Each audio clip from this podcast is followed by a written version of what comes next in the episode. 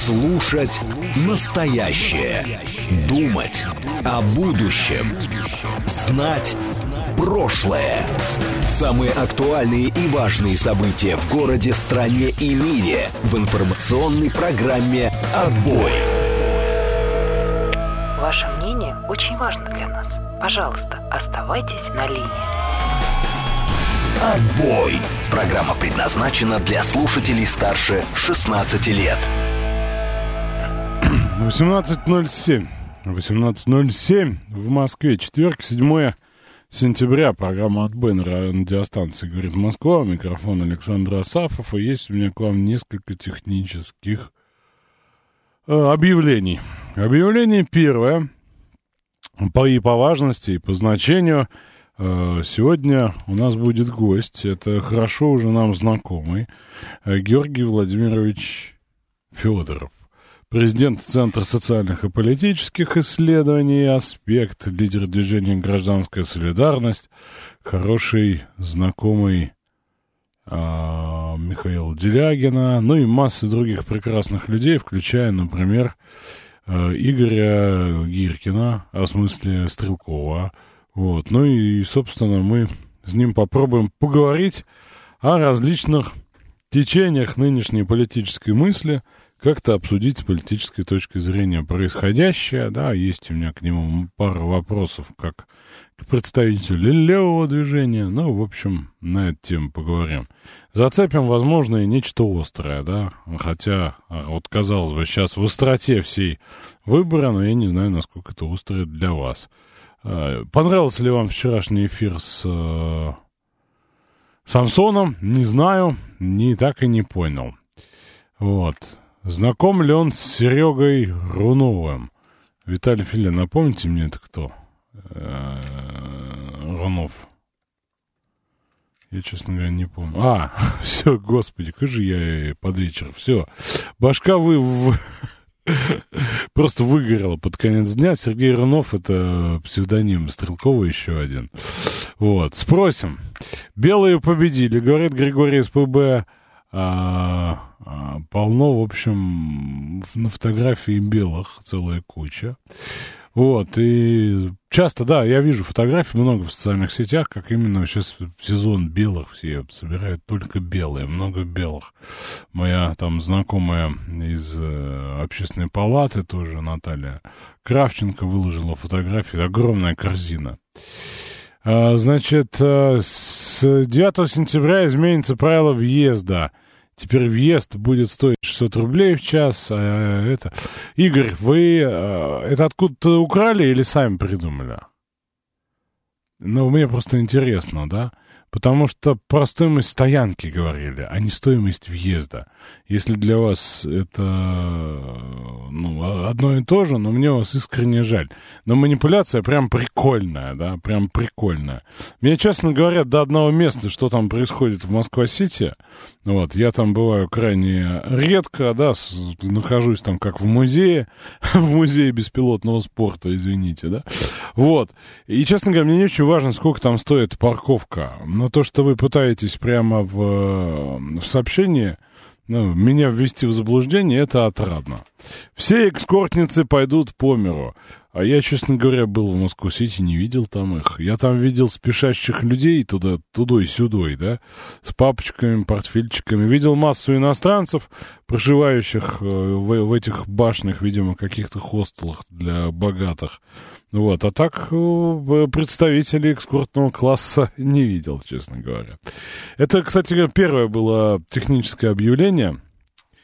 Э, гостя плохо слышно. Такого еще нет. Он придет только в 19 часов. Сейчас еще, еще 18.11 только.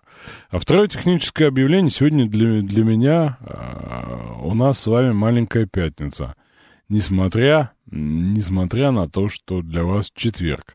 Объясню почему. Завтра у меня открывается дополнительная трудовая неделя, весьма интенсивная, поскольку я, э, собственно, который год хотел сказать, да, заместитель руководителя общественного штаба по наблюдению за выборами в Москве, я вот несколько суток, да, ближайших буду проводить там.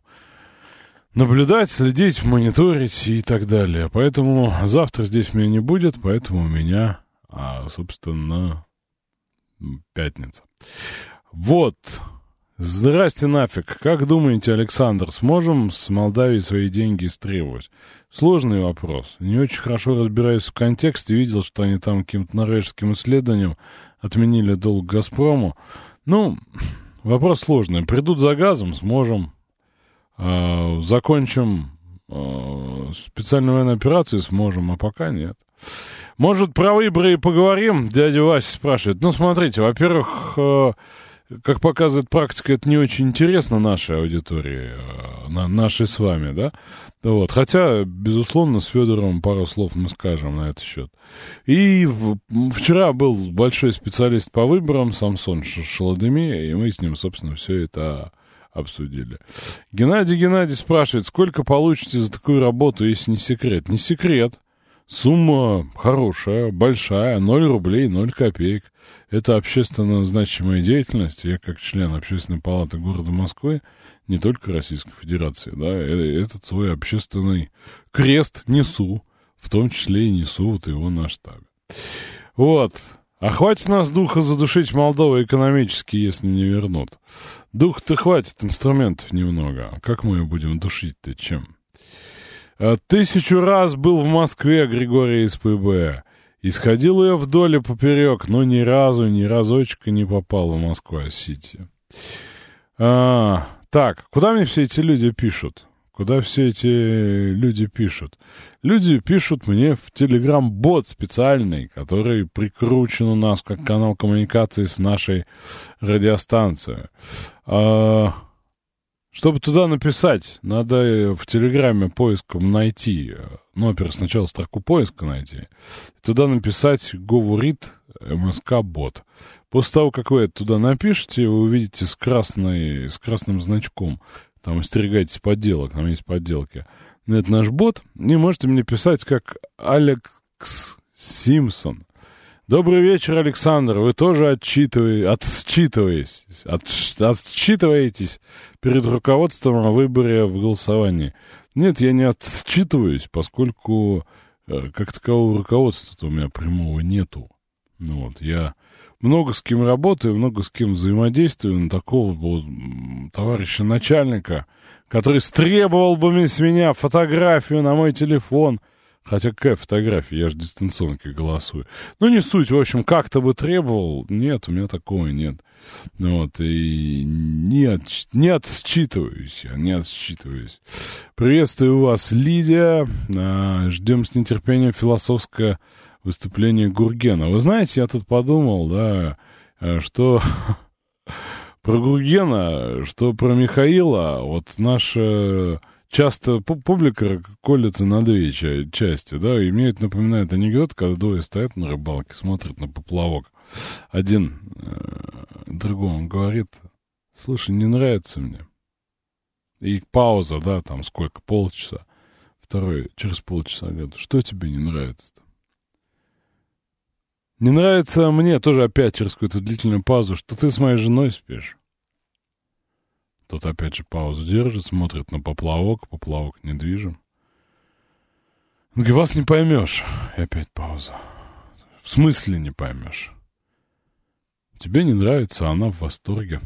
Вот, и по поводу философских притчей Гургена, э, рассказов э, через экономику Михаила и еще ряда наших постоянных гостей примерно так и, собственно, раскалывается наша аудитория.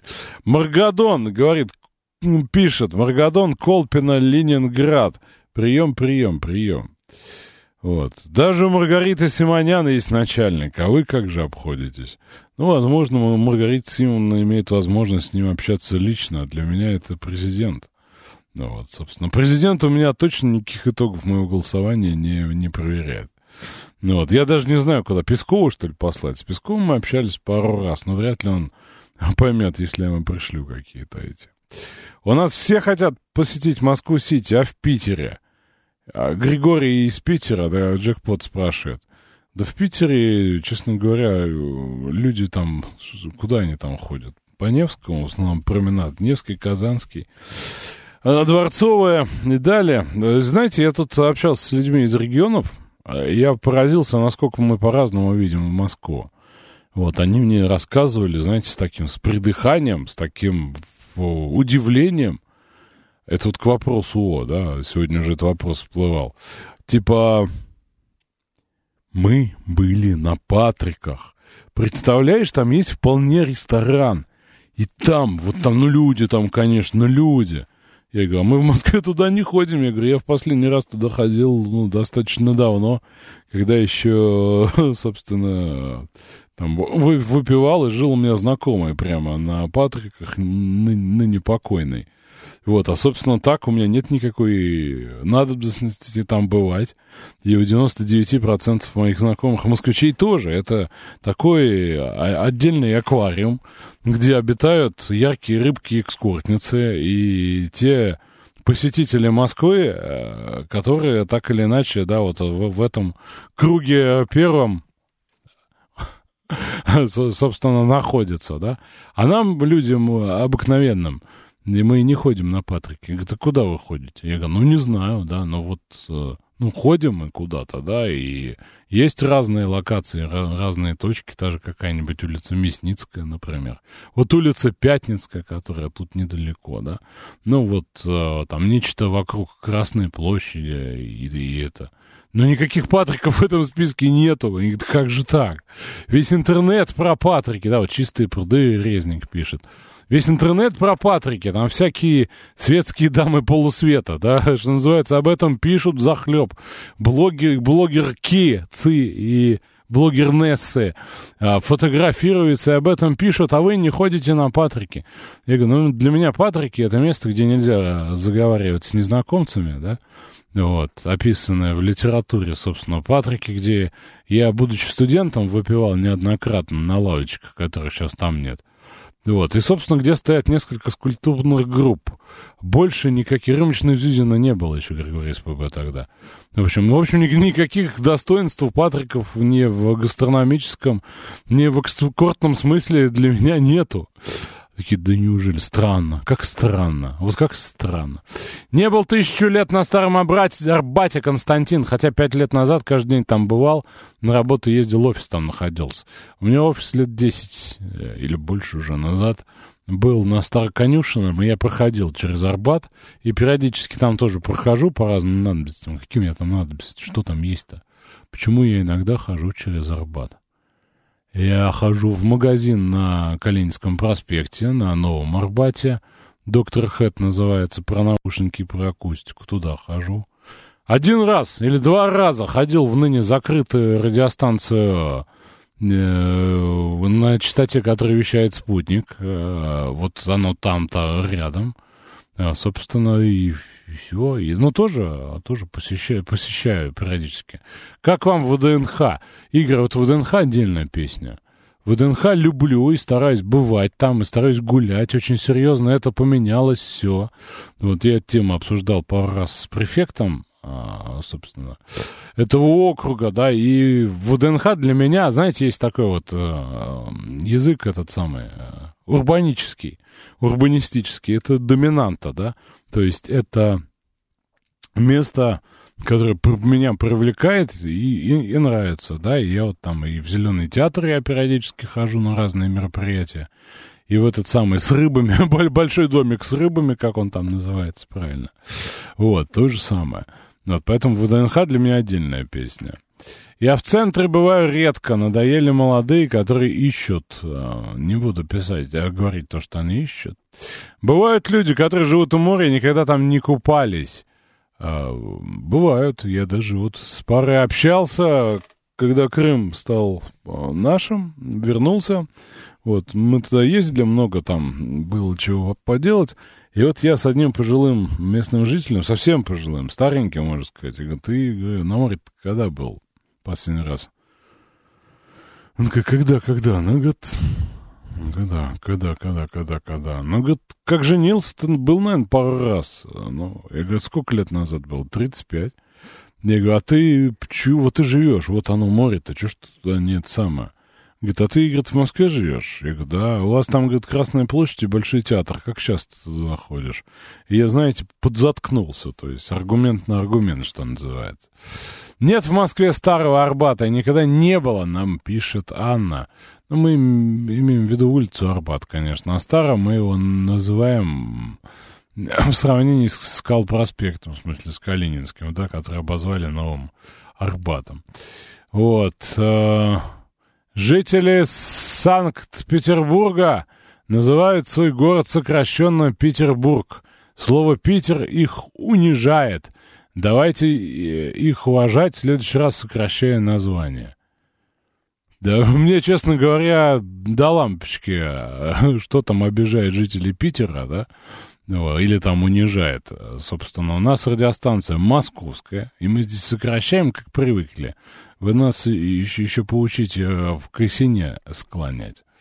Северный речной вокзал нравится, набережная не был, вот до туда не доехал. Несколько раз проезжал мимо, видел даже какие-то рассказы, репортажи, и вот у меня в таком шорт-листе проплыть на корабликах вот этих новых и съездить на речной, северный речной вокзал.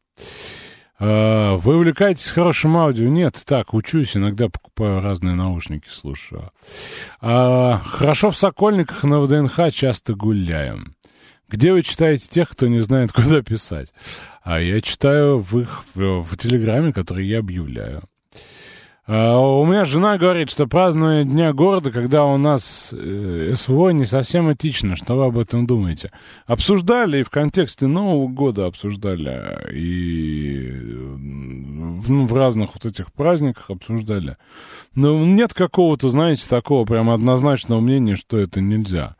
Вы готовы погружаться, да, не в осознание происходящего? У нас у многих этого а, понимания это нету, да, для многих это футбольный матч по телевизору где-то там далеко, или в, в Телеграме, да, вот, собственно, какая такая большая человеческая необходимость отменять празднование День, День города?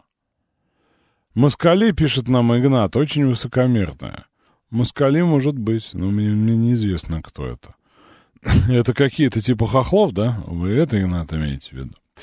Вот, поэтому я, честно говоря, ну, не думаю, что какая-то этика тут нарушается, потому что и, э, собственно, во время Великой Отечественной войны Новый год праздновали. Я люблю фонтанку и летний сад. Людей ненавижу, хоть и помогаю им каждый день задержаться на этом свете, пишет э, кот Z.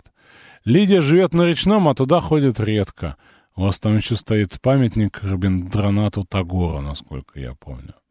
Хочу Губера, который остановит застройку Красногорска. Не родился еще такой. Не родился.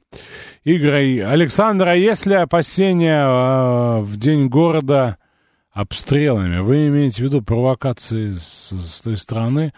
Честно говоря, вы знаете, оно всегда есть. И тут вне зависимости, день ли города, день незалежности Украины или когда еще, да, поэтому все возможно, все возможно. Речной вокзал, Патрики в ДНХ, это что, вы не были на станции метро Пыхтина? Юстас нам пишет, да, значит, не были нигде. Недавно прошел пешком от Серебряного Бора до метро Октябрьская, получил массу удовольствия. Ну, стало можно ходить, да. Ну вот, я сейчас, правда, редко, а раньше любил километров 15, да, так по прямой. Бордюр, подъезд, а бордюр, подъезд, шурма. Привет, Питер, Василий шутит. Можно продолжить. Гречка, пончик, а, водолазка, Совсем, да. Э, курица еще, да.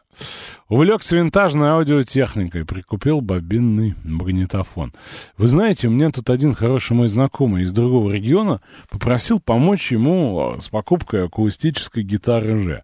В моей вселенной акустическая гитара, да, это не бог весь какая сложная штука, ну, вот, которая, ну, в общем, достаточно доступна, и он скидывает ссылку, он говорит, есть какой-нибудь специалист посмотреть, посмотреть на это. А, посмотреть, треснутая, не треснутая, клеенная, битая, с пробегом, что? Ну, для меня гитара, дека, гитара, дека, колки, вот это все, да? Вот. А, и а я смотрю, а это в Томилино.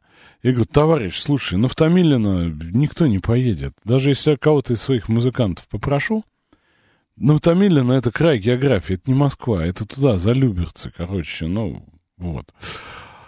А,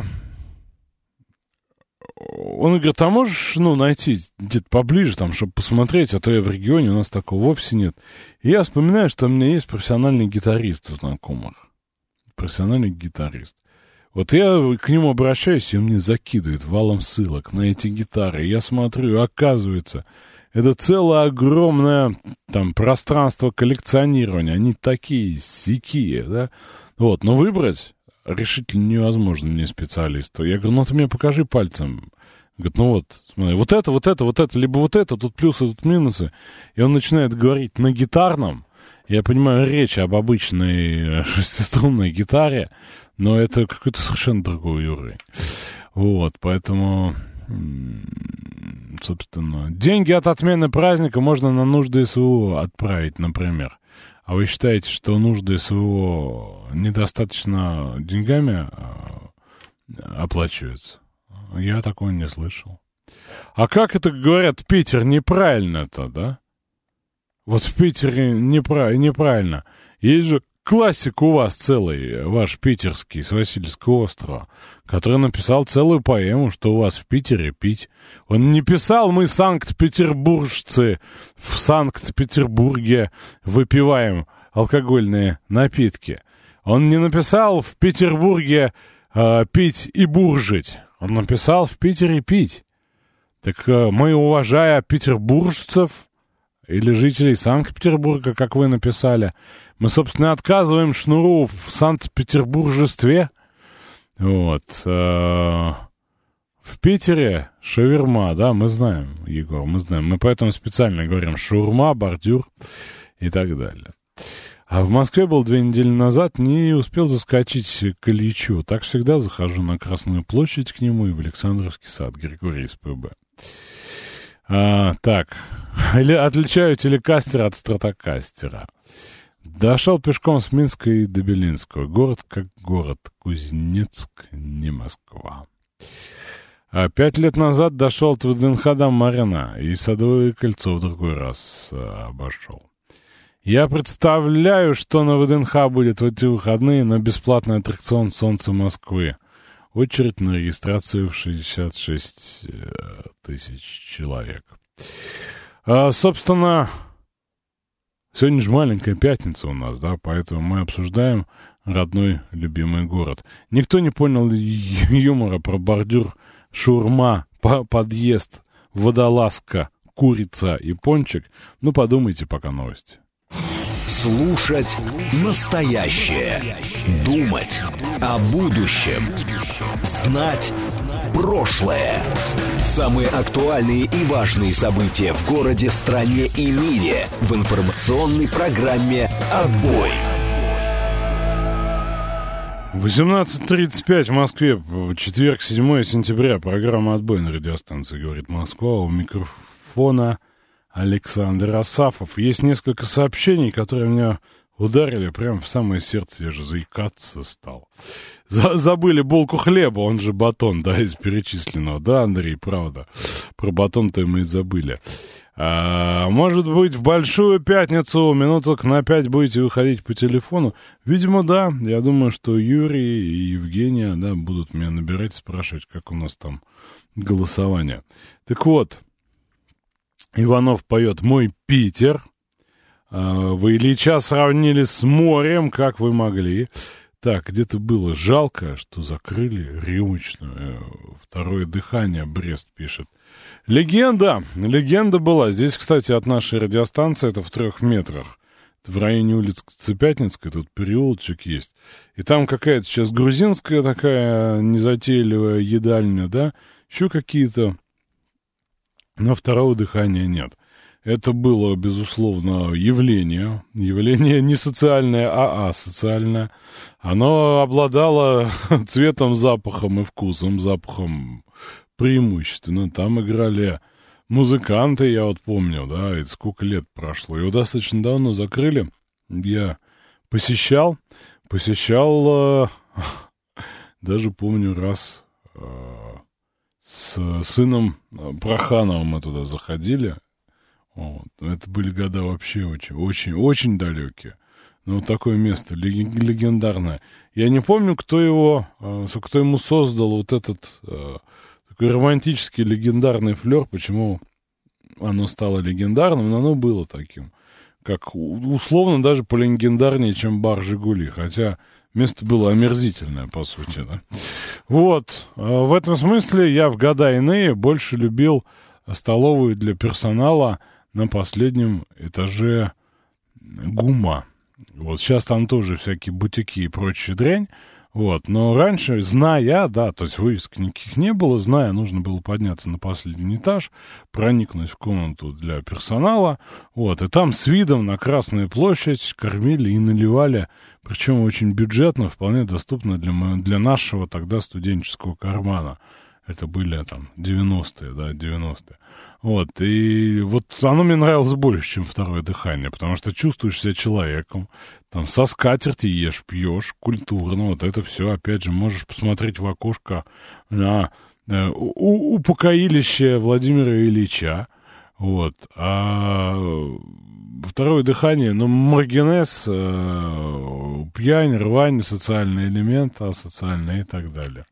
Флер второго дыхания создался в, в ЖЖ, да, может быть? Может быть. Вот. Э, под Бахмутом никто не хочет прогуляться с ванильным рафом, а потом отведать гречки с тушенкой. Оказывается, у Александра Андреевича большая коллекция бабочек, он по всем, всем горячим точкам там ловил. Столовка в ГУМе до сих пор есть, Пузатый Жожин пишет. Это тоже аттракцион, но наследием. Ну вот, э, так, э, Недавно проехал мимо легенды ЧВК «Вагнер-центр», это тоже в веселом поселке. Второе дыхание, тоскую, тоскую. Вот, ну что, э, что-то пишет. Э, так.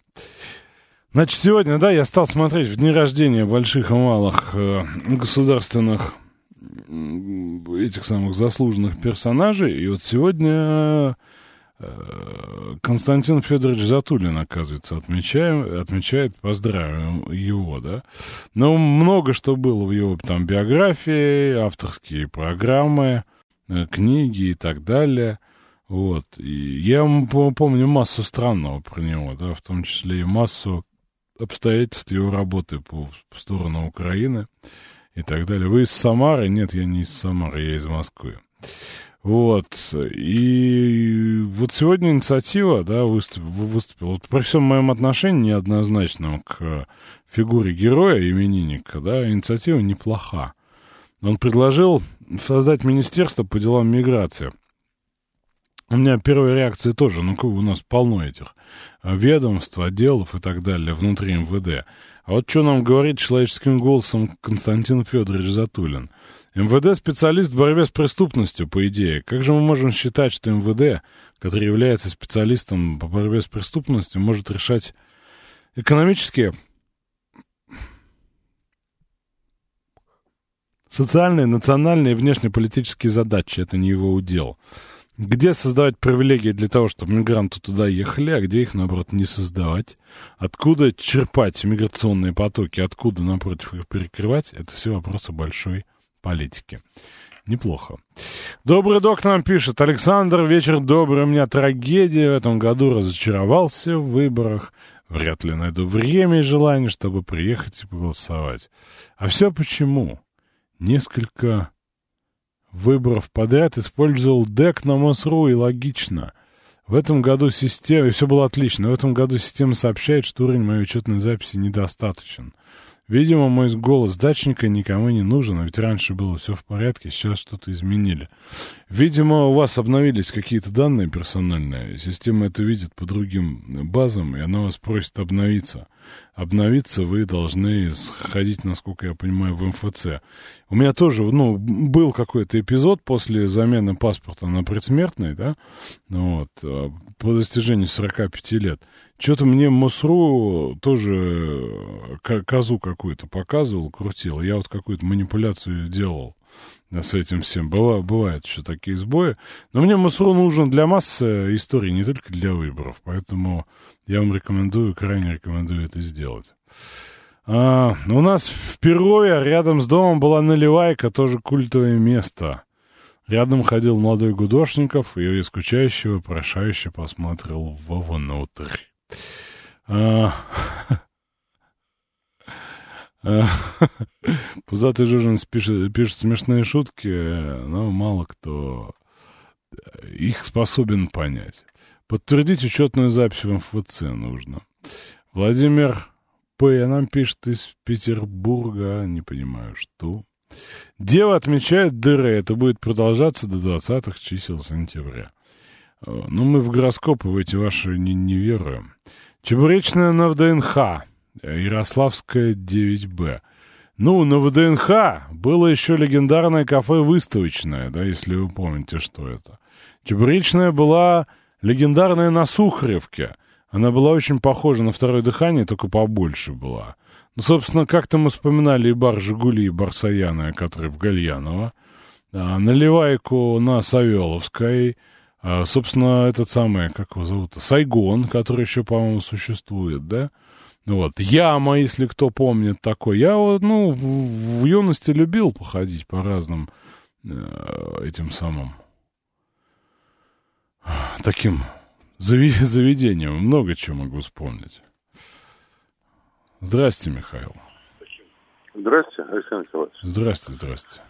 Яма, конечно, знаковое место. Она горела же, да? Горела, по-моему, пару да, раз. Да, ну там, в общем...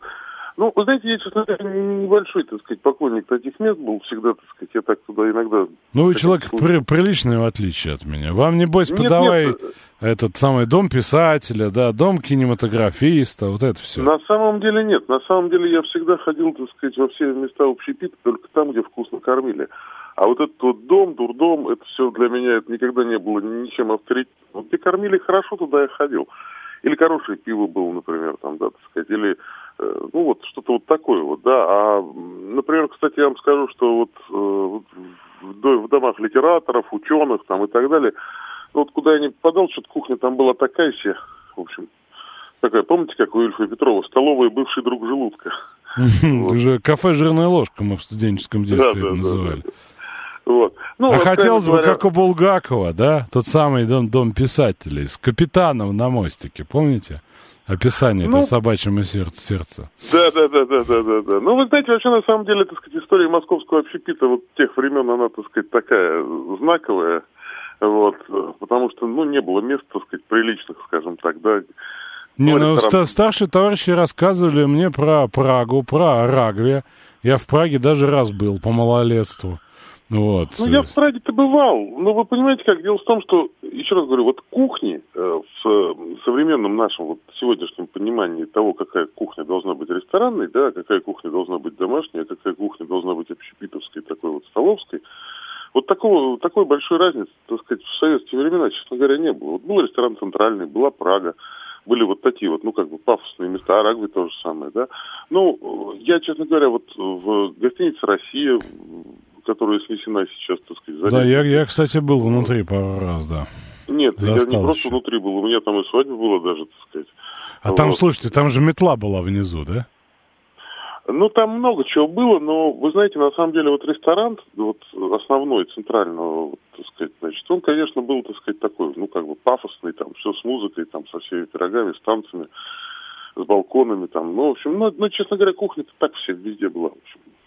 Никаков, никаковская, по-честному говоря, никаковская кухня. В провинции, кстати, кухня в те годы была намного сильнее. Намного сильнее.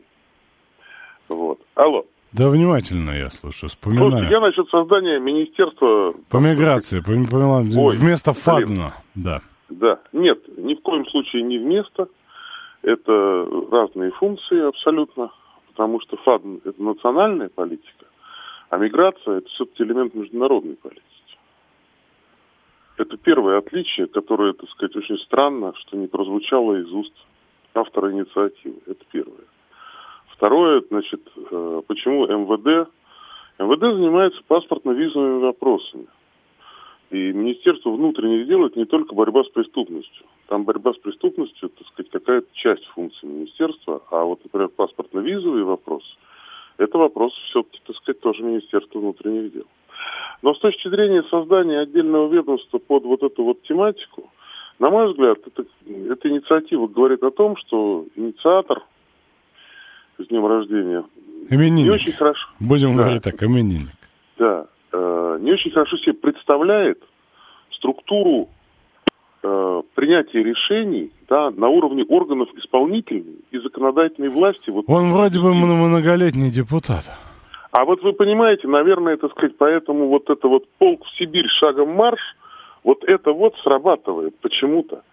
Органы исполнительной власти, министерства определяют политику, федеральное агентство, значит, и федеральное ее реализуют. Да? Политику именно исполнительной власти. А законодательные органы, они, так сказать, говорят, как что делать. Так вот, речь идет о том, что, так сказать, миграционный вопрос, чтобы было какое-то министерство, которое определяло, какая стройка для каких, так сказать, гастарбайтеров важнее, и в какой ресторан мы будем приглашать, так сказать, итальянского шеф-повара, а в какой ресторан мы будем приглашать шеф-повара из Тамбова, а какой ресторан мы будем приглашать шеф-повара из Парижа, э, и, и так далее. Ну, это, простите, бред. Так, если уж быть до конца откровенным. Вот, это первое. Второе, с точки зрения, так сказать, нарушения визовых, паспортных и прочих-прочих, так сказать, норм, все равно без МВД никто никуда не денется. С точки зрения, так сказать, интеграции э, приехавших, так сказать, или там Социализация и прочее, и прочее, социализации и так далее, там еще пять министерств завязаны и ведомств.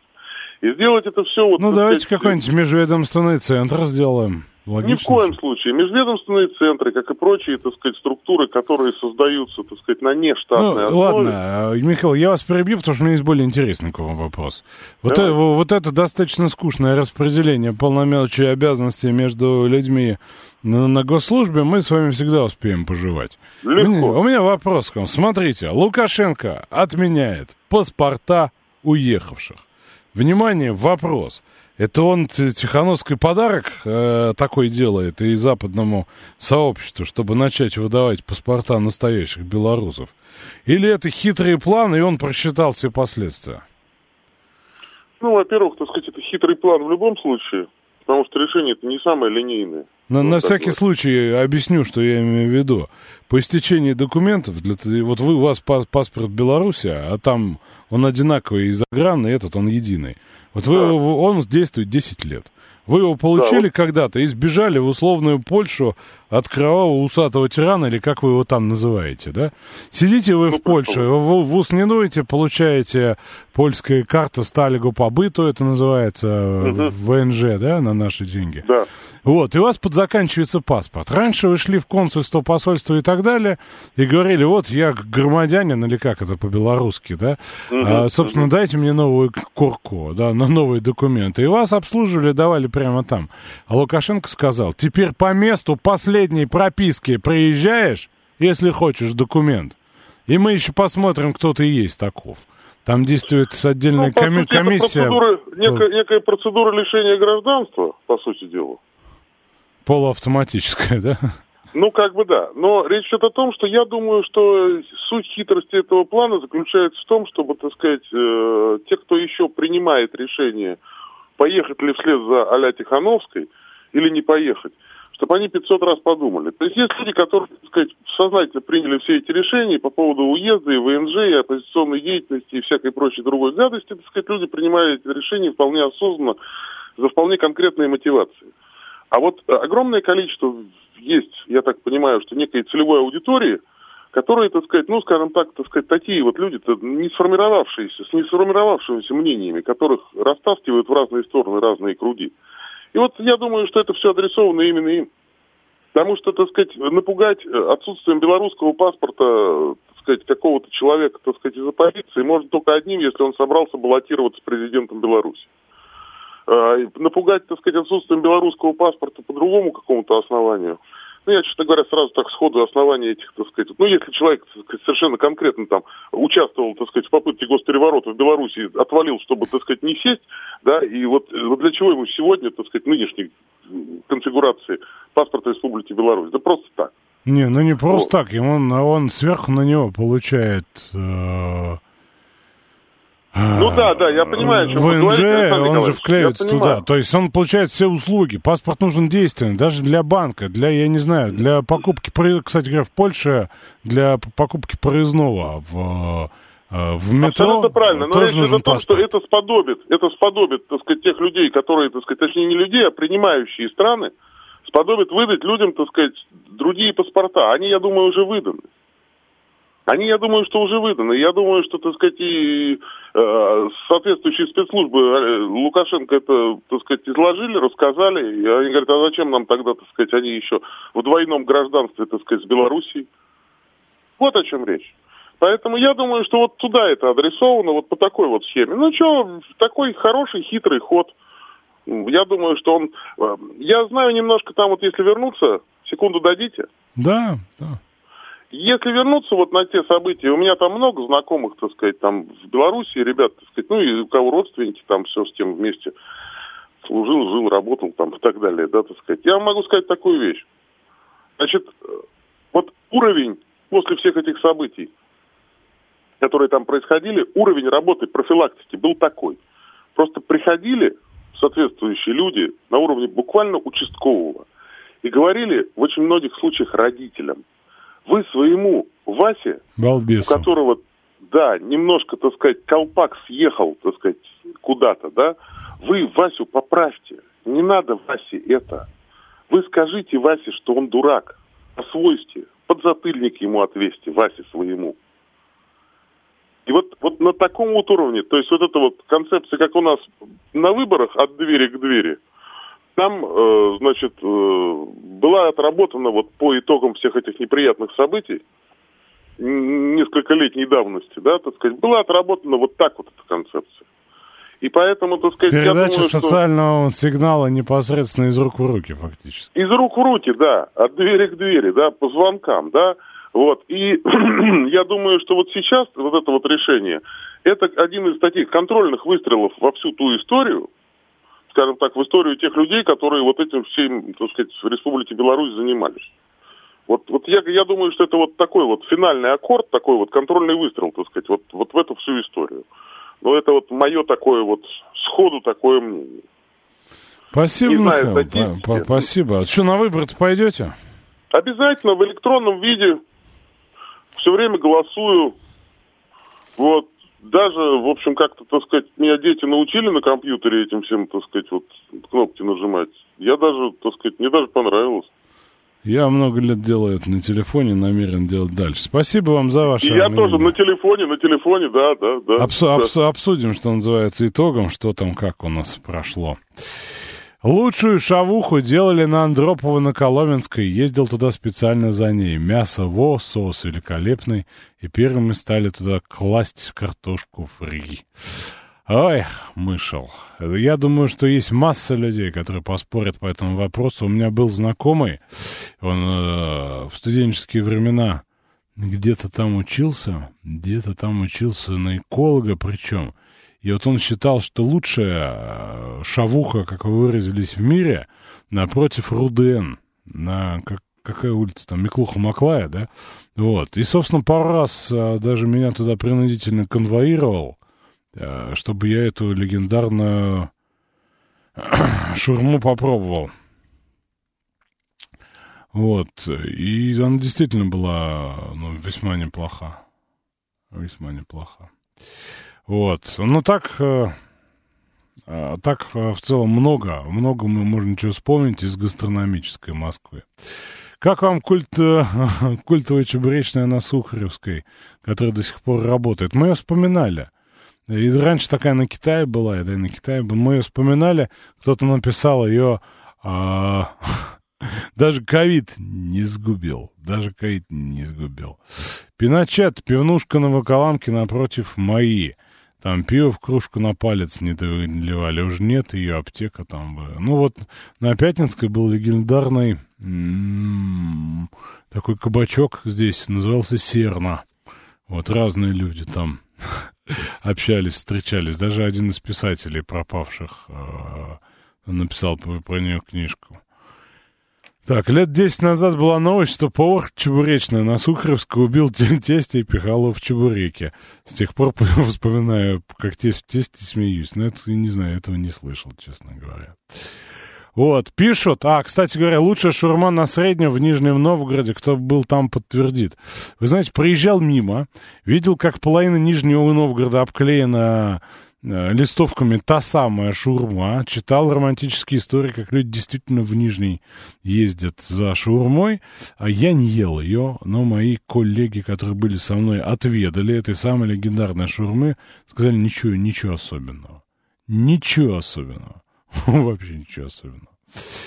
Вот, а, у моей была пельменная, блинная, рюмочная. Ну, кстати говоря, если уж такие, да, место, как это, глубинная, да, глубинная Москва. А, пельменная таксистская на Таганке, например, да, ну, мало кто знает, тоже такое легендарное место. Вообще, ей, ну, были, сейчас не знаю, были, были такие места.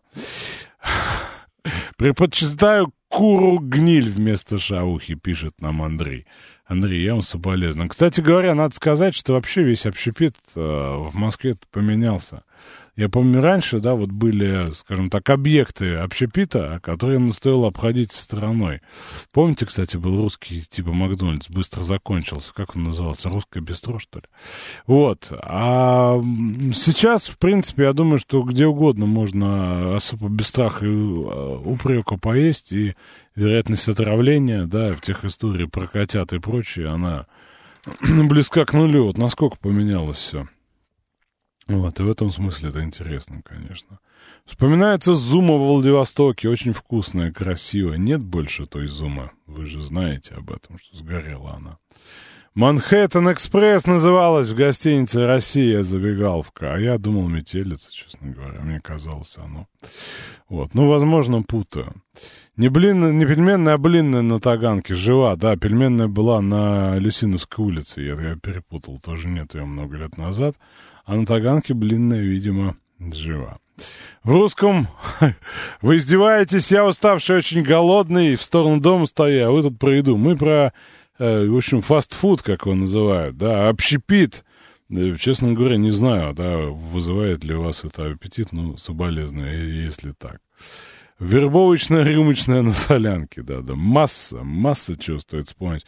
А вокруг Кузнецкого моста, моста сколько было заведений, который мы ласково называли Рыгаловка, да? Я напомню, что у нас в следующем часе гости, мы с ним побеседуем уже о чем-нибудь интересном политическом, а сейчас новости.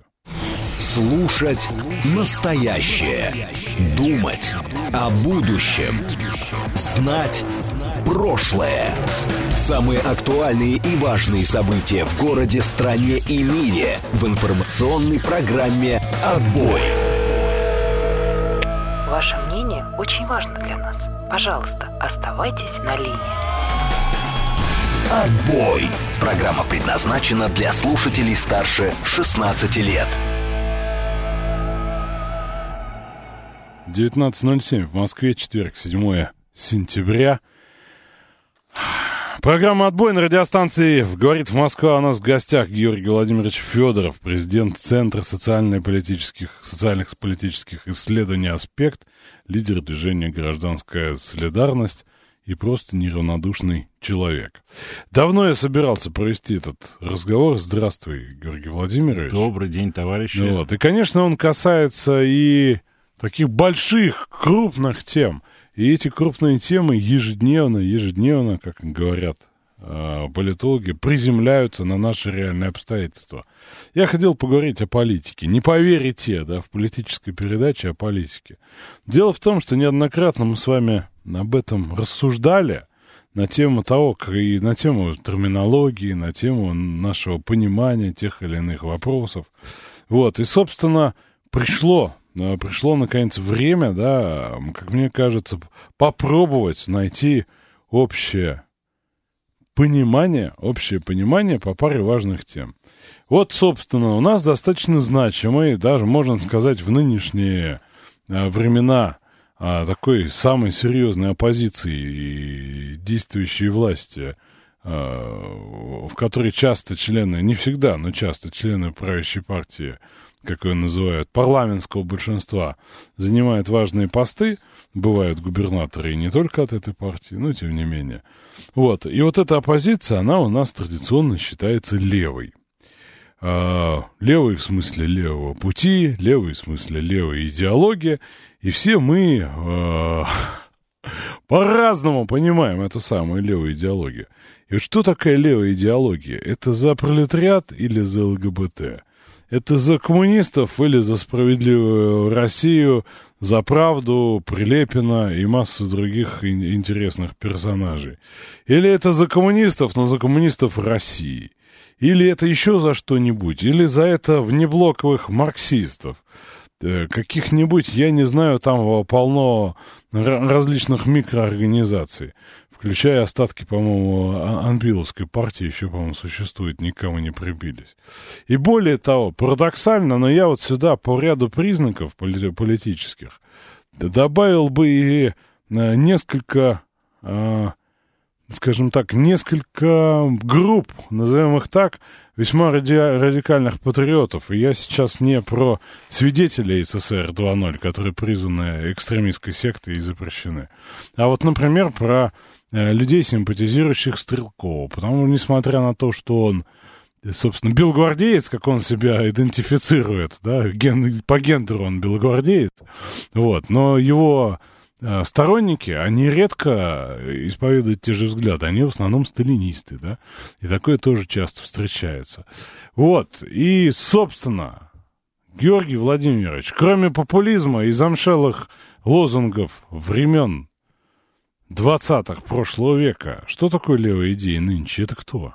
Ну, во-первых, надо понимать, что а, левая идея в Европе, левая идея в России, левая идея в Китае, левая идея в Латинской Америке, они а, имеют определенные различия. Ну, например, в Латинской Америке, вы не поверите, да, огромное количество левых лидеров, а, католики и огромное количество католиков и даже священников католических являются левыми лидерами. Ну и мы вспомним, например, Соединенные Штаты Америки, Мартин Лютер Кинг, который фактически был один из таких вот сильнейших левых лидеров Америки, он был тоже религиозным деятелем. Европа левая, она можно, так скажем, вспомнить левую Европу времен э, начала века, и сейчас левая Европа это совершенно, как говорится, две большие, как в Одессе, две большие разницы. То же самое и в России. А, левая идея начала века и восприятие левой идеи сейчас, это тоже очень большая разница. Поэтому левая идея — это идея за социальную справедливость, за, как сказать, помощь, поддержку угнетенных, э, за труд против капитализма и так далее и тому подобное, но везде есть разные интерпретации. Кстати, можно об этом тоже сказать, что и правая идея, там, национал-патриотическая идея, либо, так скажем, националистическая идея, либо какая-либо иная, демократическая, кстати, идея в разных странах тоже имеет свою интерпретацию. Поэтому для меня, например, левая идея это в первую очередь защита человека труда. Это... А человек труда это кто? Давайте, что ну, есть, слушайте, это классика, это классика. Есть собственники, есть наемные работники, да. А, классика марксизма. Да, да, да. А наемные вот. работники чем от собственников отличаются от ну, буржуа? Тем, что, не, ну тем, что у них нету... А, Средств а, производства, да, да, да в собственности. Да, а да, скажите, владелец электрического велосипеда, который нанимается работать в Яндекс Доставке, средство производства у него свое. Но, тем не менее, он не тут, буржуа, а вовсе. Нет, нет, нет, тут, тут вопрос в том, что я, во-первых, плохой марксист, я могу сразу сказать, да, а, и я не являюсь религиозным фанатиком и ортодоксом с точки зрения, знаете, как есть такие секты левые там, и так далее. Да? Я человек прагматичный. Я считаю, что когда Маркс писал свои, в принципе, правильные, по большому счету, труды, они были основаны на тех принципах, которые в тот период времени были актуальны. Сейчас ситуация изменилась, мир изменился, и капитализм к сожалению, тоже изменился, и в этом отношении э, марксизм это не как сказать, э, не какая-то там религиозная история, связанная с догмами, да, а это руководство к действию и а, некая научная теория, которая подвергается в том числе изменениям, потому что я скажу больше, да, например, вот телефон, да, это тоже средство производства во многом. Мы же знаем, что майнинг существует, и там криптовалюты. И Блогинг какой-нибудь. Да, да, и в этом отношении... Вебкам, опять же. Да, и в этом Пролетария отношении... вебкама существует. Да, да, и в этом отношении я могу сказать так, что, э, конечно же, нужно реалии, э, которые вокруг нас, вокруг мира, вообще в мире существуют, нам нужно учитывать. Ну и, кстати, если многие говорят, что там в Китае такой э, капитализм, да, который, так скажем, там противоречит во многом в, виде частной собственности и так далее марксизму, ну, с моей точки зрения, просто китайские руководители, китайская компартия, она, ну, как бы сделала выводы из окружающего мира и фактически Искушение коммуни... Советского Союза. Да, да, искушение Советского Союза идет к коммунизму через развитие капиталистических отношений внутри а, в рамках государственного капитализма. И в этом отношении, еще раз говорю, что, а, как говорил Маркс, да, это социализм как такая э, переходная стадия к капитализму, она, да, революция, да, не, уй, слово какое сказал, революция, да, так вот, она должна э, произойти в развитых капиталистических странах, в принципе, он это предсказывал, хотя революция... Там произошла видим... гендерная революция. Не, ну, слушайте, э, гендерная революция, вообще революция любая, она происходит э, очень часто там, где ее не ждешь. Мы помним, что Маркс говорил о Европе, о Германии, о наиболее развитых эм, капиталистических экономиках на тот момент, а фактически она э, произошла в крестьянской стране, в крестьянской России, и, соответственно, никто это не мог, даже Владимир Ильич Ленин, э, предположить. Что... Но только немцы инвестировали деньги, а так, конечно, никто не мог Слушайте, предположить. это э, мифы, которые, так скажем, э, Ну и Советский доказаны. Союз тоже сам развалился, тоже, да, такая же история. В такие вещи не происходит без внешнего влияния. Не, ну слушайте, никогда. Ну почему, например, э, никто не вспоминает, что внешнее влияние, например, в сталинской э, России, в Сталинском Советском Союзе было колоссальное, и никто ничего Почему? не развалился. Вспоминаем, но э, да. дело в том, что... Просто я считаю, что... Не, секундочку, можно я отвечу? Сталин да. грохнул предателей, не, если не, не, Сейчас, секундочку, можно я скажу, что а, к сожалению, развал Советского Союза, в первую очередь, это не внешнее влияние, а внутреннее вырождение Теперь, смотри, части правящего класса. Смотрите, классика всех переворотов, хоть и Лютвака, почитайте, был такой, да, писатель, между прочим, с интересной биографией, да, написал книжку «Государственный переворот». Вот, э, значит, смысл в чем? Для э, слома действующей модели власти, для слома режима необходимым недостаточным, но необходимым э, является предательство элит. Вот, Когда элиты да, меня, да, меняют свою позицию. Я согласен. Для того, чтобы они эту позицию поменяли, с ними, ну, должна поработать внешняя сторона. Ни одна революция в мире, в истории, да, исследователи об этом пишут, не произошла без внешнего влияния. Сталин, предатель из элит, поступил, потенциальных причем. Они еще не задумались предать его троцкистско-бухаринской банде, да, или как это было. А он их уже зачистил, потому что, ну, он это, собственно, эти, ну, во-первых, эти университеты вот он прошел. По, по поводу Троцкого и Сталина э, и Ленина можно говорить сколько угодно, но Например, э, принципиальная разница между Троцким и Сталиным это была в том, что э, так скажем, как один и так и другой выступали за мировую революцию, но проблема в том, что Троцкий выступал за полнейшее сжигание ресурсов э, той территории, которую контролировали они, ну, то есть России, в рамках вот этого всемирного пожара и установления всемирной революции, а Сталин выступал за принципиально иную путь, э, да, мировая революция, но в рамках сначала с чего-то надо начинать, с формирования э, государства социалистического типа, да, и уже после этого экспортировать свое влияние на, так скажем, другие Так э, территории. в, в наши времена во что верует православный марксист? Как? В, в, скажем так, к каким идеологическим основам марксизма относится современный марксист?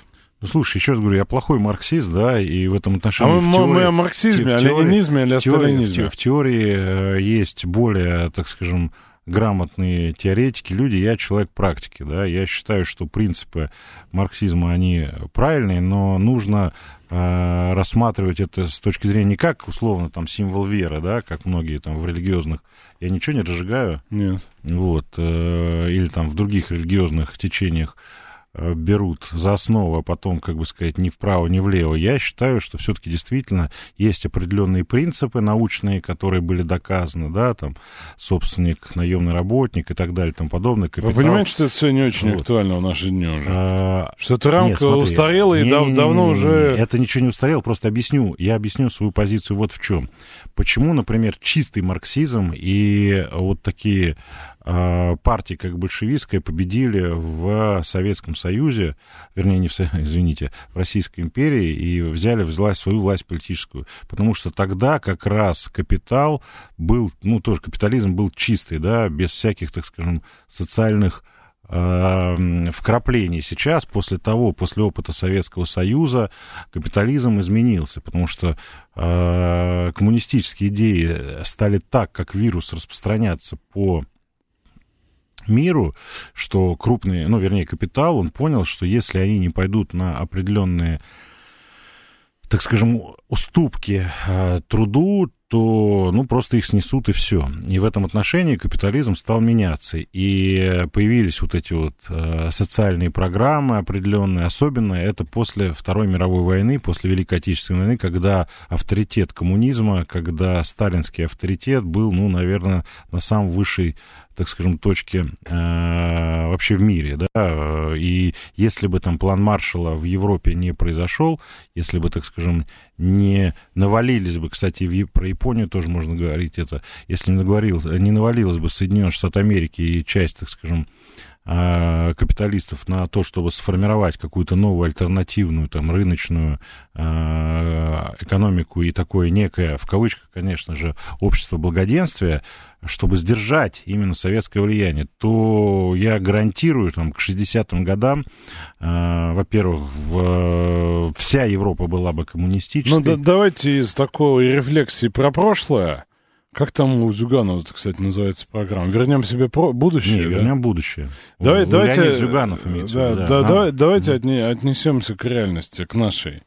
Вот э, вы рассуждаете о прошлом марксизма, а сейчас левый это марксист? м, Он, собственно, книжку «Капитал» условно открывал, он статью Ленина про три источника читал? Не, ну, во-первых, любой человек, который называл себя, называет себя левым, должен определенные азы знать. Все-таки читать там и «Капитал», и там а, детской левизны в, коммуни- в коммунизме, и а, как, просто как человек, который занимается политическим... Шаг вперед, два шага да, назад. Да, да, и так далее. Это нужно знать. Ну, во всяком случае, еще раз говорю, есть э, люди, которые, ну, там, дотошно это изучают, и прям вот, э, еще раз повторюсь, относятся к Марксу как там, не знаю, к какому-то божеству, а к марксизму как религии, я к этому не отношусь. Я не считаю, что марксизм это религия, я считаю, что это Ну, не знаю, условный Сергей Михайлович Миронов марксист?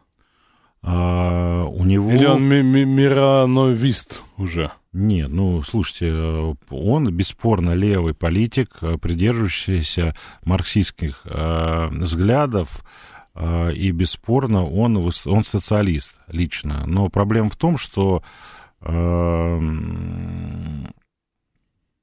как Миронов, так и другие э, некоторые лидеры наших политических партий находятся в рамках капиталистических отношений, и они смирились с э, существованием этой политической системы, они вынуждены лавировать и каким-то образом, так скажем, э, использовать эту систему А там, в какая своих целей. су- суперзадача левого движения сейчас? Ну, еще раз говорю, левое движение разное, да, и не всегда человек, который на себя, на себя на- называет левым, на самом деле э, нам друг, да. Например, еще раз повторюсь, те левые или псевдолевые, которые уехали э, на Запад и оттуда поливают грязью мою страну, они для меня не соратники, не товарищи. Как его звали? Ве- Вестник бури, да, Да, по-моему, почему был такой? только там, почему? И Сахнин хороший парень в свое время был, и Пономарев, который себя левым считал всю жизнь и даже помогал. Это там, все надо, наверное, сказать, что это все иностранные Да, агенты, да, нежелательные лица Пономарев там, вообще там далее. террорист, там, или неважно кто он, в общем, мразь.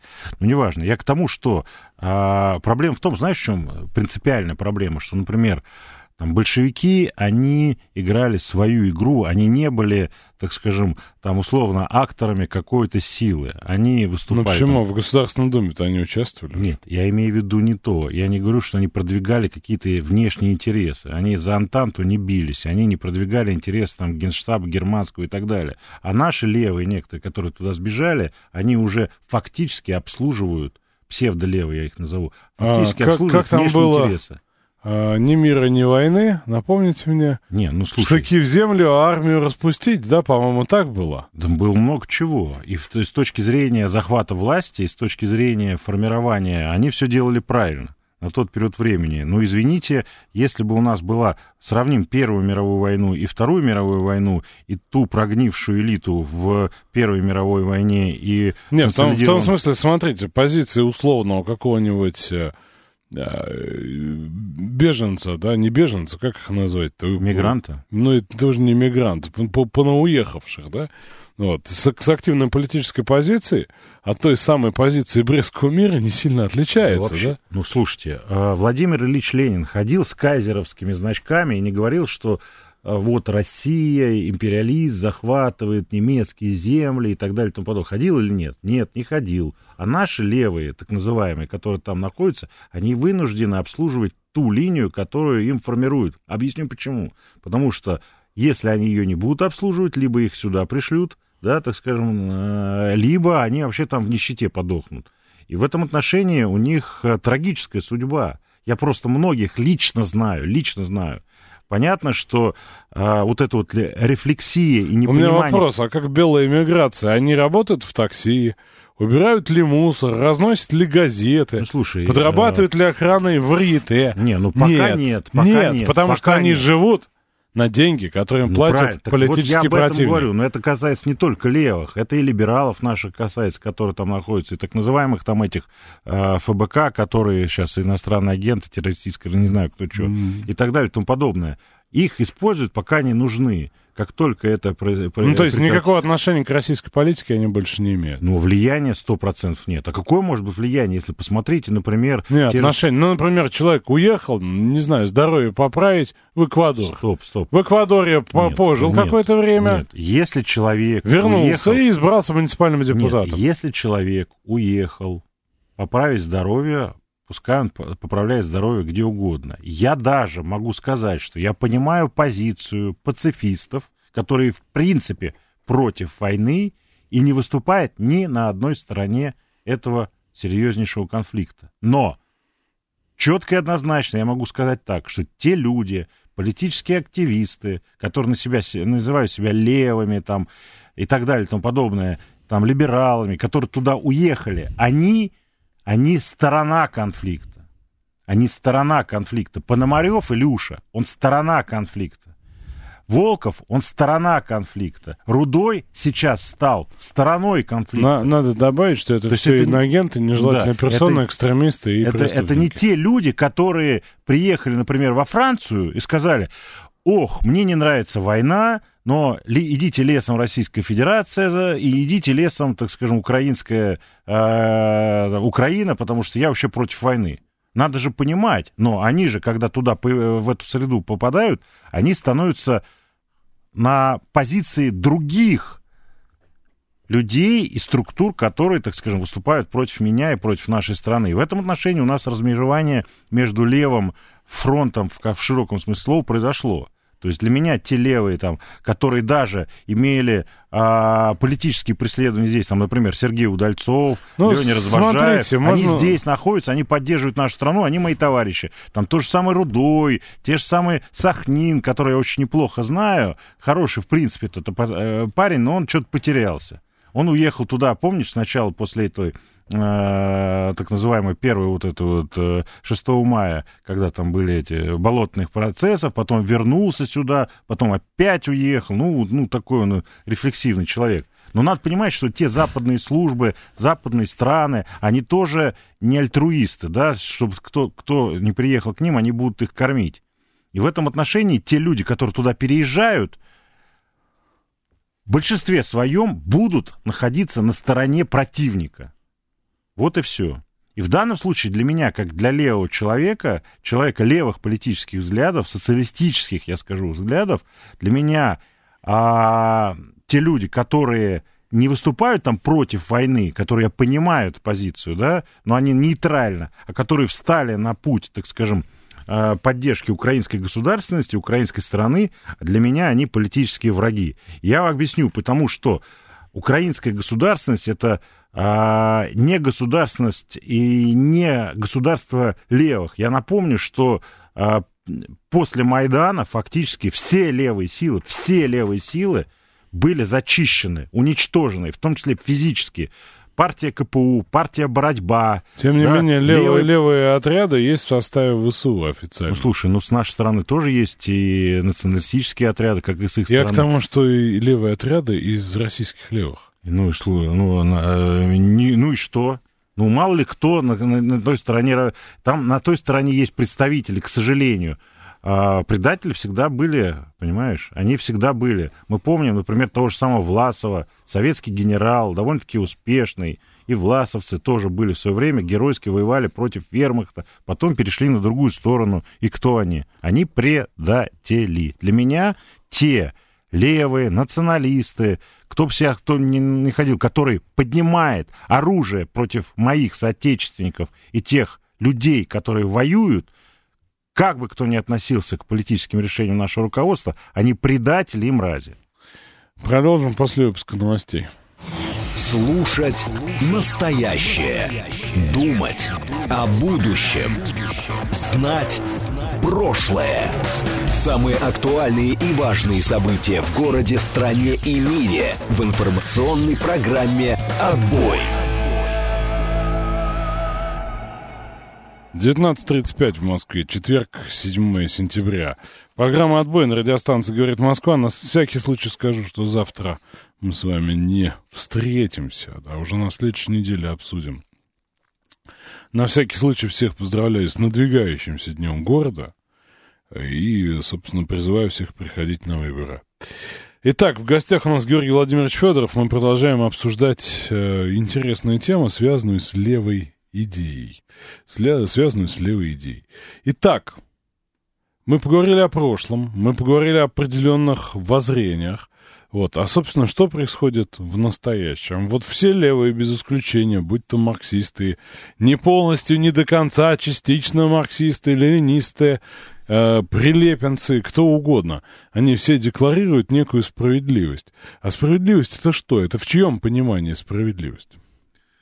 Ну, во-первых, э, терминами справедливость э, и термин справедливость декларируют не только левые, но мы знаем, что и там Ельцин, и Чубайс, и Гайдар, и, и многие другие представители а, другого политического лагеря тоже такими терминами апеллируют. А, ну, у каждого политического субъекта есть свое восприятие справедливости, то есть это такое явление восприятивное, да, и, ну, справедливость это а, хороший вопрос, что такое справедливость. Ну, условно говоря, давайте в простых и понятных примерах. На примерах оно всегда доступнее. Для Игоря Стрелкова справедливость — это всеобщая мобилизация и посадка генералов в тюрьму. Для массы других людей а справедливость отсутствие вовсе. Мобилизация ну, я, любой. очередь, для меня, в первую очередь, э, самым, одним из самых важнейших э, мотивов с моей деятельности это социальная справедливость, да, то есть э, справедливое перераспределение ресурсов, отнош... справедливое отношение общества к... и власти к обществу и так далее и тому подобное. То есть те понятия, которые доступны каждому человеку. Ну, например, ну, например, э, справедливость в качестве оплаты труда, она присутствует в мироощущении каждого конкретного человека в каждой конкретной там стране или в каждой конкретной организации. То есть если человек чувствует, что его обманывают, если ему не доплачивают, если... Ну, то есть мы говорим о, субъек... о субъективности. Ну, То, что для кого-то, вот как Не, Юрий ну тут это- недавно обсуждал, ну, типа миллион в месяц нормально. Нет. А кому и А, 50 понимаешь, тысяч хорошо? дело? Там, например, а, а, справедливые требования трудящегося абсолютно очень часто несправедливы с точки зрения собственника. Ну, то есть осталось еще определить, кто такой трудящийся. Давайте все-таки Ну, трудящийся это человек, который, ну, имеет в виду наемного трудящегося, так скажем, да, не собственника. Хотя, например, там малый бизнес, он абсолютно трудящийся, трудовой. Ну, что, вот трудящийся молотобоец и трудящийся бухгалтер, это одного порядка явления? э, это одного порядка явления, потому что люди э, трудятся, в отличие, например, от собственника крупной компании, который уже в определенный момент может не трудиться, но получать э, сверхприбыли и так далее. А фрилансер это кто? Трудящиеся. Но он работает же по найму. И это батрак на, на, на это? Не, на ну, современный? слушай, э, ну, современный батрак, да. Потому что, э, ну, просто понятно, что мир идет Хорошо, вперед. ла- ладно, мы с справедливостью тонкую формулировку точную не найдем никогда. А, вопрос другой. Являются ли все те, кто ратует за справедливость в том или ином виде, разделяющими левую идеологию, если они считают сами, что они ее, например, не разделяют или не разделяют полностью? Приду пример, упомянутый уже неоднократно в нашем эфире, я так понимаю, наш общий знакомый Игорь Стрелков. А, собственно, он за справедливость. Еще за какую, но при этом он не левый. Ну, слушай, ну, на самом деле, э, я не являюсь, например, э, стрелковским соратником с точки зрения его политических убеждений, но определенные его требования они, и его высказывания, они абсолютно справедливы. Ну, Справедливость... Стрелков это левый политик, другими словами. Ну, По с- спектру. э, так- нет, он, конечно, не левый политик, бесспорно, да, он скорее, так скажем, правоконсервативный политик, но с элементами левой риторики в экономической иной сфере. А чем от него отличается, например, господин Прилепин? Ну, Ну, при- за исключением нескольких фактов биографии. не, ну, Прилепин, он как раз именно такой, э, я бы его назвал бы, ну, понятно, что он же начинал свою а, деятельность в нацбольской среде, а нацбольская среде, среда это более такая нонконформистская, анархическая, такая э, такая радикальная, э, лево, левая с экономических точки зрения других требований среда, но э, такая она как контркультурная, так скажем, да, а э, Стрелков это абсолютный консерватор с точки зрения э, политических, вернее, не так, политических, а э, мировоззренческих э, начал. То есть монархист, любой монархист, он по определению консерватор. Но э, ситуация складывается таким образом, что Стрелков, когда он выступал против там, э, определенных принципов, так скажем, проведения СВО или э, против олигархов, которые, так скажем, наживаются очень много или э, там бегают по Лондону, да, так скажем, и играют там две игры. А, Действительно, у него левые э, убеждения э, с точки зрения именно, так скажем, экономики. У меня вопрос. Если левые настолько разные, если они общие только в мироощущениях, если у них по-разному взгляды на самые обыденные обстоятельства нашего бытия, как они могут консолидироваться, например, для того, чтобы обрести единого кандидата? Ну, разумом, разумом. Ну, например, вспомним, я был в свое время наблюдателем на выборах в Соединенных Штатах Америки. И не все те, кто, так скажем, там... Это какой же был год? Десятый, что ли? Это условно, одиннадцатый? Там был этот э, Ромни с Обамой. Я не помню, какой год. Если честно, ну, неважно. Я к тому, что мне очень было интересно посмотреть, как действуют в том числе и левые, правые, там, консерваторы, там, националисты или там какие-нибудь либералы в рамках той политической системы, которая в США создана. Ну, надо понимать, что там, например, Берни Сандерс, который более левый, там не стеснялся себя называть социалистом, он все... Марксистом, более Да, того, да, Сандерс. Да, да, да. По- ну, Он- поэтому его использовали демократы аж два ну, раза, как а, плавают Я не знаю, да. кто кого использовал, но во всяком случае, э, еще раз говорю, я там по его многим позициям не согласен, но тем не менее его кампания была очень интересной и с моей точки зрения, полезная в Соединенных Штатах Америки по продвижению именно левых марксистских идей. Это хорошо, да, то, что как он к нам относится, как он там выступает за определенное меньшинство, ну, есть правила игры, которые он должен, так скажем, соблюдать. Так вот, я могу сказать так, что э, сторонники там Сандерса, они все-таки, скрипя сердцем, хотя до этого Сандерс э, воевал фактически с Клинтон, э, с женщиной, которая, да, они все-таки призвали г- голосовать за нее, потому что просто она была именно в левом секторе, и они противопоставляли себя именно там условным правным, правым консервативным кандидатам, в лице которого был там на последних выборах Трамп. И тут я считаю, что левым, адекватным, нормальным людям нужно а, из этой логики существовать. Либо вы там какие-то левые марксисты, которые, так скажем, не согласны с нынешним строем, с, э, с нынешним политической системой, ну, пытайтесь сформировать какую-то свою команду, вы выходите на выборы, либо, если вы это не можете, либо, если вам это не дают, либо, если, так скажем, ситуация складывается не в вашу пользу, то необходимо консолидироваться вокруг самого близкого кандидата по вашим политическим взглядам. Э, Любая политическая деятельность — это не только эмоции, но и разум. И надо подходить разумно.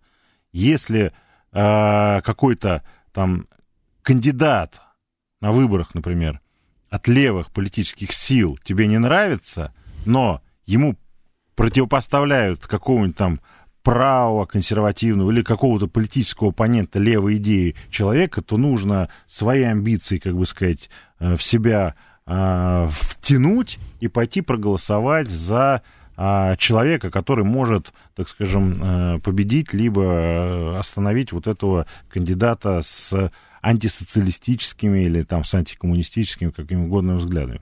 И в этом отношении, к сожалению, у нас очень часто бывает история, когда, например, там какой-нибудь левый кандидат, левый интеллектуал, левый активист, даже там не системный, Левый он- иноагент, да. да как угодно, да, они почему-то считают, что вот если меня не выбрали, если я не могу что-то сделать, да идите все вы лесом. И в данном случае вот это вот бойкот, вот это вот, так скажем, самоустранение от политических процессов, даже такие, каких они есть, они ухудшают положение трудящихся, левых а, и социалистам, там, коммунистам и вообще представителям всех левых политических сил становится сложнее из-за вот этого инфантилизма.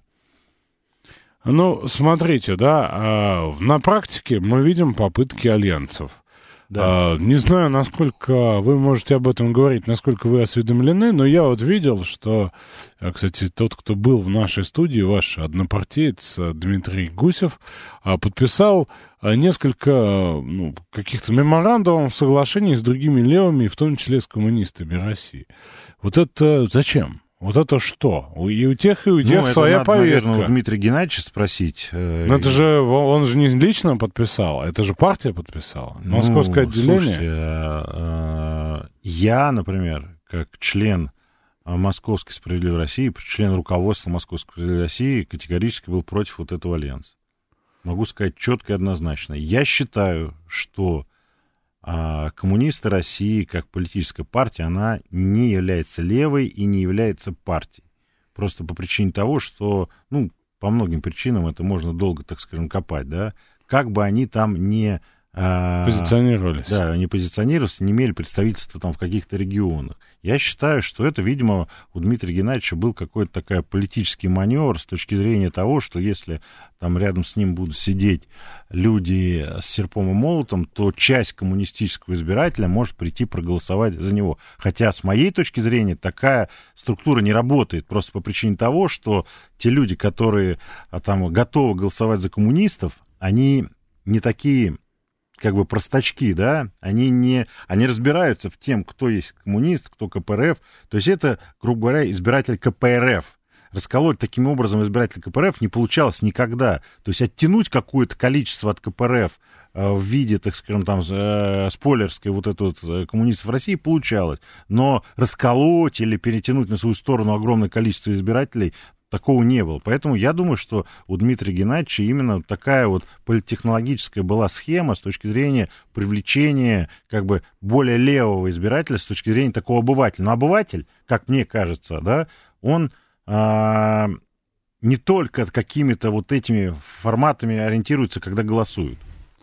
Ну, я больше не про избирателя, я больше про то, что, ну, мне кажется, при всей, так сказать, разности, да, вот, э, если объединить эти силы под какой-то там, я не знаю, вывеской, гидой, новым союзом, там, я не знаю, не знаю, и дать им этому понятную общую идеологию, не вот тот э, разноголосый хор, да, где каждый, каждый социализм-то понимает по-разному.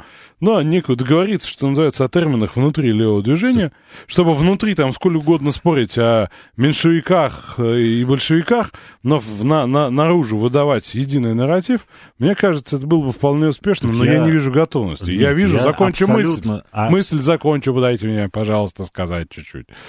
Мне кажется, что амбиции всех левых лидеров, начиная от самых карликовых, за которых три с половиной сумасшедших, да, заканчивая до больших, крупных, за которым десятки тысяч избирателей, да, про сотни, не, не знаю, не могу сказать, но десятки тысяч тоже точно есть. Вот личные, лидерские, вождистские, как угодно амбиции и не дают появиться объединенному, консолидированному, рабочему, левому, социалистическому, ленинскому, сталинскому, марксистскому, да хоть маоистско-троцкистскому движению. А ну, я с тобой согласен. Я скажу больше. Я скажу больше, что э, дело идет не только о том, что такие попытки невозможны, это невозможно. Я, например, как член «Справедливой России» выступаю за то, чтобы партия «Справедливая Россия» объединилась с Коммунистической партией Российской Федерации, потому что 80%, 80%, кстати, Прилепин тоже говорил о том, что надо объединяться. Да? И Пусть... Миронов говорил, прямо вот в, в этом говорил, эфире да. он находился, да, да, да и говорил, да, и два года назад. Я абсолютно согласен, что сейчас мы находимся а, у таких вызовов, когда вот эти вот политические разногласия, они должны уйти на второй план. И любой здравый... Так они не политические, в этом прикол, ну, что ну, это не политические. Это аппаратные разногласия. Ну, слушай, я, я еще раз говорю, что э, надо подходить к вопросам с разумом. Если ты не можешь лично выставить какую-нибудь там политическую партию чистого марксизма, левого толка, как ты сказал, да, то присоединяйся к другим политическим институтам и структурам. Просто возьми свою гордыню, прошу прощения, да, засунь ее в задницу и иди рядовым, либо не рядовым, куда-то, так скажем, в ту структуру, которая уже состоялась. Не нравятся тебе лидеры в этой структуре? Заходи туда локтями, убеждениями, поднимайся в иерархической лестнице, проповедуй свои идеи, более радикальные, но ты действуй. Просто говорить, что «О, это рожи не вышли, о, эти не такие», а я буду со стороны всех говном, извиняюсь, выражение, плевать. Прошу прощения за плохой Не эфирное словечко. Да, да, да. да. А, но это неправильная позиция. И в этом отношении, кстати, я могу сказать так, что любое а движение, если, кстати, вспомните левое движение начала века, да, оно вот это вот болезни проходило. И даже РСДРП тоже друг друга пилило, ругались, не могли объединиться, были лидеры, вожди, которые там, скажем, на себя а, на, на, какие-то э, вещи натягивали, но в конце концов пришел один из важнейших и мировых лидеров, который... Э, все, в, в ГУЛАГе их всех взял и объединил, да? Ну, Ленин никого в ГУЛАГе не объединял. Ну, Сталина объединил. Нет, а слушай, э, Сталин революцию в практическом плане практически в ней не, не делал ее, не был лидером революции октября 17 года.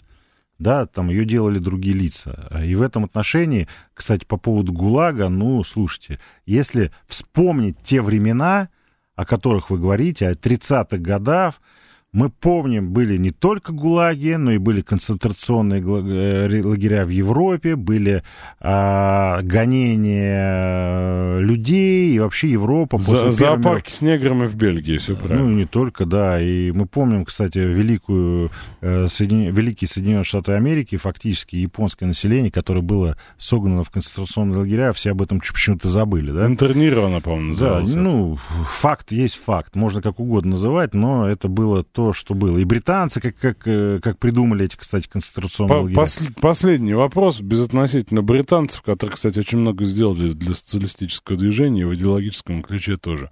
Последний вопрос. Есть отчетливое мнение, что левая идея угасает, несмотря на то, что популизм держит ее на плаву, вот эти радикальные требования, радикальные решения, обещания так или иначе отзываются эмоционально. Но, по сути, большому левому нечего предложить обывателю, которого давно победил капитализм, которому давно нормально буржуазия, а не трудовой класс и так далее. Есть ли будущее у левой идеи и в чем оно? У нас две минуты на ответ. А, будущее у левой идеи абсолютно по причине того, что капитализм, крупный капитал, он от своих идей не отказывается и сбрасывает с себя не только в России, но и во всем мире социальные обязательства, потому что Советского Союза не существует, альтернативы нет, и они, как бы сказать, возвращаются к классическому капитализму. Поэтому, как только начнутся процессы, и они уже идут, а ущемление трудового населения мира также будут автоматически и бесповоротно возрождаться, не просто возрождаться, материализовываться и побеждать левые идеи. Например, Бразилия после того, как они хапнули большой ложкой вот это вот плохое слово, не буду говорить в эфире, да? Пришла Лула де Сильва, да, да? вернулся очередной раз Лула де Сильва, который, как бы сказать, сейчас, слава богу, во главе Бразилии. И вы считаете, что пожар мировой революции мы еще увидим? В том или ином виде человечество восстанет и преодолеет капитализм. В каком формате? Цифровом, в ином? Я еще не знаю. Даже Ленин, когда находился э, перед революцией за, по-моему, месяц, говорил, что мы-то, старики, не доживем. Но произошло, как произошло. Никто не сможет сказать, какая будет точка невозврата. И в этом отношении я верю в социализм, мир, рано или поздно, у него нет другого пути, кроме как социалистического развития, а потом переход к более развитому, к развитой стадии к коммунизму. В виде чат-бота GPT, да, в том или ином виде. Э, кстати говоря, по поводу цифрового пролетариата тоже интересно было бы поговорить, жалко кончается время. Резюмируя, что хочу сказать, на самом деле вот вся история со старыми конструктами – она, на мой взгляд, да, доступна пониманию лишь экспертов, историков, политологов, э, историков и так далее. Мы живем совершенно по другим обстоятельствам. Мы живем в больше эмоциональном, безусловно, пространстве, нежели рациональном. Нам слова пролетарий, буржуа, да, практически ничего уже не говорят, хотя старые идеологические конструкты есть. Вот. За сим я с вами прощаюсь, будем следить за современной марксистской мыслью дальше, а вы приходите на выборы, а скоро мы с вами увидимся. До свидания.